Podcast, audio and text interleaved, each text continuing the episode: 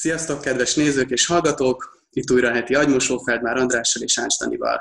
Nézzük a mai kérdéseket. Kedves András és Dani, azt vettem észre magamon, hogy nagyon nehezen tudom csak szétválasztani a barátságot a vonzalomtól. Ha az ellenkező nemről van szó, és ha valaki kedvesen viszonyul hozzám, rögtön az jut eszembe, hogy talán tetszem neki, és elkezdek azon gondolkodni, vajon milyen lenne, ha összejönnénk, stb. Úgy érzem, ez olyan furcsa mechanizmus, amit ha el tudnék engedni, felesleges csalódásoktól óvnám meg magam.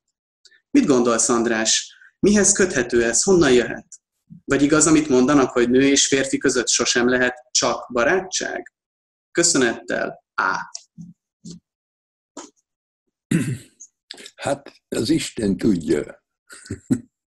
Tulajdonképpen azt nem értem, hogy ezen miért rökönyödsz meg. E, e, ez szerintem abszolút természetes, e, hogyha találkozom valakivel és közel kerülök hozzá, akkor miért ne gondoljam azt, hogy milyen lenne együtt mesztelenül szeretkezni. De azért, mert vonzódom valakihez, az nem jelenti azt, hogy ezért bármit is tenni kell. Én nem is tudom, hogy miért akarnék barát lenni valakivel, hanem vonzódom hozzá. Tehát ezt a kettőt nem lehet elválasztani. Beszélhetünk homoerotikáról, és beszélhetünk homoszexualitásról. D.H. Lawrence például az egyik regényében, amiből filmet is csináltak, van, van egy jelenet, ahol két férfi mesztelenül birkózik. De, de nem, nem szexelnek, de mégis erotikus a kapcsolat van benne szensualitás, persze, hogy van benne vonzódás, de az nem jelenti azt, hogy, hogy, hogy tehát az erotika az nem szexualitás. Nem minden erotikának kell szexualitásban vég, végződnie. Hmm. A Leng egyszer azt mondta, hogy szexelni miért ne szexeljen az ember bárkivel, akihez vonzódik, és aki vonzódik ő hozzá, ha csak ebből ez, ez nem bánt valakit. Nagyon gyorsan be lehet vallani valakinek, hogy vonzódom hozzá, és ő is bevallhatja, hogy vonzódik hozzám, vagy nem. És akkor kész. És és még akkor is, hogyha vonzódom hozzá, akkor se fogunk semmit se tenni ezért. Ez csak van. Hát azért, mert vonzódom, azért nem kell, e, nem, nem kell az akció. E, van az érzés. E, tehát ebbe, ebbe benne van, hogy mi a kapcsolatom a vágyaimmal. Én örülök minden vágyamnak, mert ha van egy vágyam, akkor tudom, hogy élek majd ha meghaltam, akkor nem lesznek vágyaim. De azért, mert van egy vágyam, az nem szükséges, hogy teljesüljön. Tehát én nem érzek frusztrációt azért, mert valakihez vonzódom, és abból nem lesz semmi. Én például nem hiszem, hogy tanultam egy tanártól az első elemitől kezdve, aki és én közöttem nem volt erotika. Tehát ez egy nagyon jó dolog, de, de vannak körülmények, vannak helyzetek, amiben az ember nem tesz semmit azért, amit érez, de érzi, és az is jó. Világos. Okay. Még az jut eszembe, hogy a, a Karinti persze e, e, híres arról, hogy azt mondta, hogy amikor egyedül ül a szobájában, és mondjuk ír, akkor egy ember. Hmm. Ha egy nő bejön a szobába, akkor azonnal férfivá változik. Hát szerintem ez így van, ez így akkurátus. Ja, és azt hiszem, azt is ő mondta, hogy a férfinek nő kell, a nőnek férfi, hát hogy a francba érthetné meg egymást ez a két nem valaha is? Mindenki mást akar. Oké, okay, menjünk tovább. Ez egy rövid kérdés lesz. Üdv! Mi van, ha egy gyermek nem növi ki az ödipális szakaszt? Na mi van?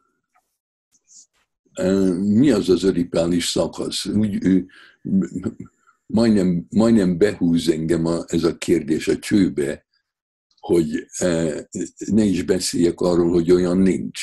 Hmm.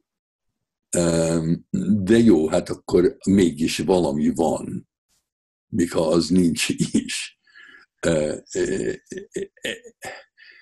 Gondolom az ödipális szakasz az, amikor mondjuk egy fiú, egy kisfiú az anyjával akar közel lenni, és az apjának hátat fordít, és ki akarja közösíteni. Tehát meg akarja ölni az apját, és el akarja venni feleségül az anyját. És egy kislány az, apá, az apjával akar házasságot, és meg akarja ölni az anyját. Gondolom ez az. De hát ez, ez, ez nem mindenkinél történik, ez nem mindenkinél van. Egyszer hozzám fordult, és azt mondta, hogy a Max, a, éppen akkori legkisebb gyereke, a legújabb, talán a kilencedik, mondta, hogy a Maxnak soha nem lesz ödipális baja. Mondom, hogy, hogy fogja ezt elérni? Hát azt mondja, hogy, hogy ez soha nem a gyerek kezdeményezi, ez nem a gyereknek a, a, a, a mahinációja, hanem itt mindig a szülő az, aki rosszat tesz. A gyerek csak reagál.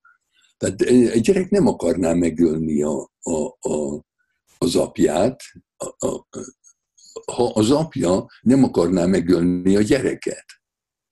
Tehát ő szerinte ez az ödipális szakasz, ez onnan ered, hogy az apa féltékeny a fiára.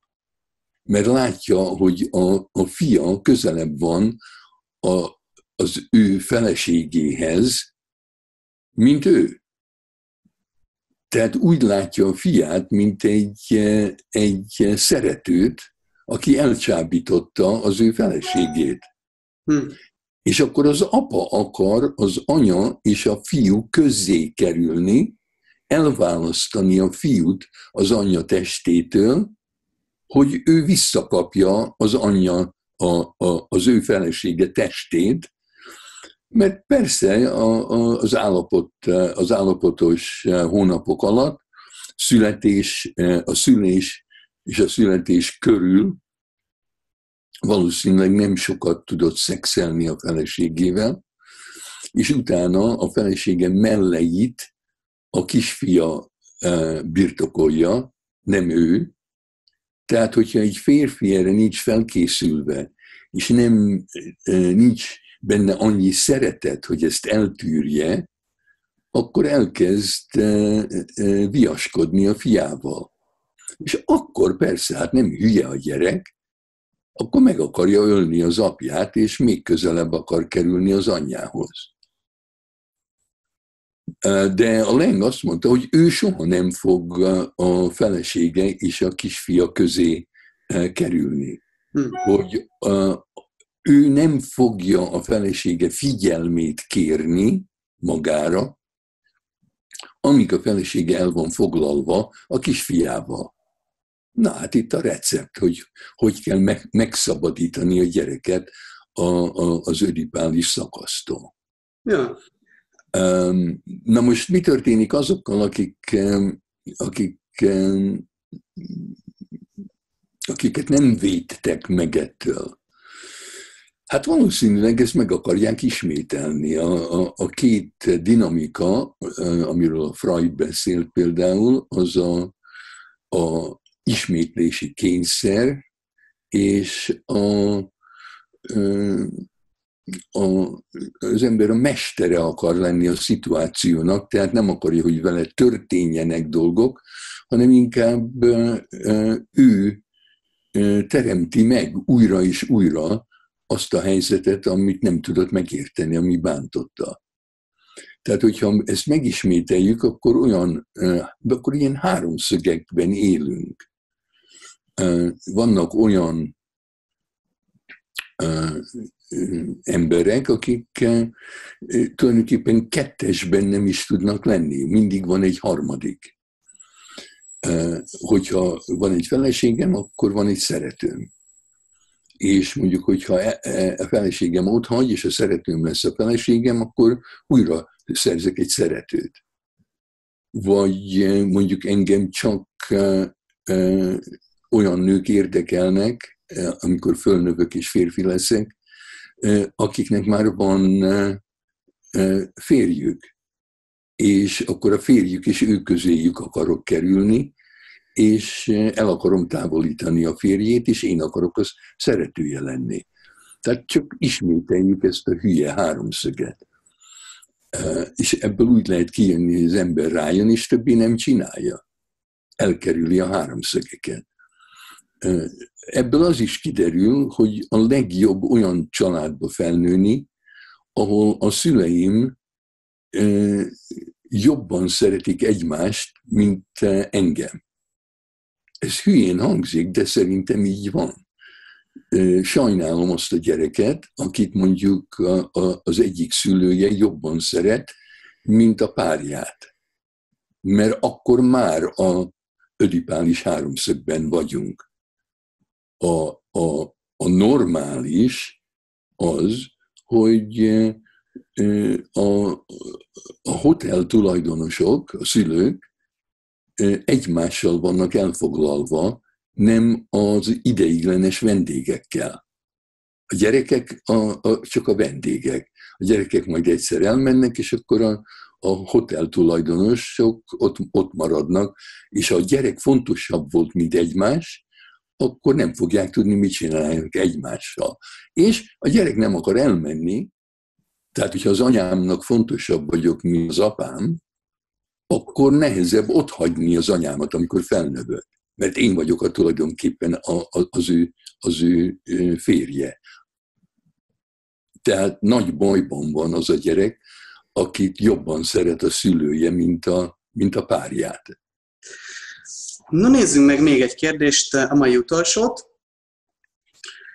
Sziasztok, kedves András és Dani! Eddig háromszor fogyasztottam MDMA-t, és mindhárom alkalommal ugyanaz a folyamat zajlott le. Az elején nagyon jó, kinyílik a szívem, ez tart ideig, óráig, de utána mindig megtöri a varást az, hogy megijedek valamitől, és következik a több órán keresztül tartó pánik. Abban a pillanatban attól félek, hogy nem múlik el soha. Olyan gondolataim vannak, hogy mindenki az ellenségem, bele akarnak keverni valami rosszba. Még a legjobb barátom szavát is megkérdőjeleztem, és őt is ellenségnek fogtam fel. El kell teljen több nap, hogy teljesen elmúljon ez a fajta pánik, és még azután is negatív gondolataim támadnak idegen emberekről, hogy ők még talán mindig rosszat akarnak nekem. Na most a kérdésem az lenne, hogy merjem még próbálgatni és átvenni az irányítást az agyam felett, vagy ez a szer tényleg nem nekem való? Köszönöm válaszod, Boti. Hát semmi ilyen körülmények között ne próbál irányítani az agyadat. Ez egy nagyon kevert metafora. Itt nem az agyaddal van baj, hanem veled. És még magad feled se én, én, én, én soha nem akarom irányítani magam, se mást. Úgyhogy nem, nem, nem kontrollról van szó, hanem megértésről, hanem valószínűleg gyászról. Valamit meg kell siratnod, valami történt. Az MDMA azon kívül, hogy kinyitja az ember szívét, általában szégyen nélkül tud létezni, amíg az MDMA hat, és a jelenben tud lenni, a másik hatása az, hogy az ember emlékszik traumákra, ezért használják most már világszerte legálisan is a PTSD gyógyítására. De ott is a szer másodlagos, bár erről nem beszélnek, szerintem politikai okok miatt. Az elsődleges dolog az a kapcsolat a terapeuta és a paciens között. Tehát MDMA nem szabad csak úgy bevenni, hanem valakinek a társaságában, aki ismeri a terepet, aki ismeri, felismeri, hogyha te például beparázol, akkor valamire emlékszel. Hogyha, hogyha az én társaságomban elkezdem félni, elkezdesz félni attól, hogy én majd bántlak, én tudom, hogy én nem foglak bántani, nem akarlak bántani, soha nem bántottalak. Tehát akkor ahelyett, hogy őrültnek gondolnálak, én tudom, hogy valaki valamikor bántott, és emlékszel rá, de nem, nem jelzed magadnak, hogy egy emlékben vagy. Tehát akkor nekem, a terapeutádnak kell emlékeztetnem téged, hogy ez egy emlék, hogy itt kettőnk között minden rendben van, itt biztonságban lehetsz, és nyugodtan fogd meg a kezem, és emlékezz arra, hogy mikor voltál körülvéve ellenségekkel, mikor függtél valakitől, akiben nem szabadott volna megbízni, mikor bántottak. És a pánik az mindig azért jön, mert tulajdonképpen dühös vagy. És gyerekkorodban megtiltották, hogy dühös legyél, akkor a dű felé mész, akkor inkább megijeszted magad, de tulajdonképpen attól ijedsz meg, hogy nagyon dühös leszel. Tehát attól ijedsz meg esetleg, hogy a dühödben bántani fogod azokat, akik körülötted vannak. És akkor rájuk vetíted azt, hogy ők fognak bántani téged. De hogy miért vagy dühös, miért lennél dühös, mert valószínűleg emlékszel valamire, ami feldühít, hogy megtörtént. Mert mielőtt az ember meg tudja gyászolni azt, hogy őt bántották, az előtt nagyon dühös lesz, mert, mert, mert hogy tudták megengedni maguknak azok, akik engem bántottak, hogy engem bántottak. Azok, akik elvitték tőlem az anyámat, mert eh, akkor eh, a zsidókat inkább eh, ki kellett írtani, mint a patkányokat. Hát amikor erre emlékszem, először dühös voltam. Hát hogy ne?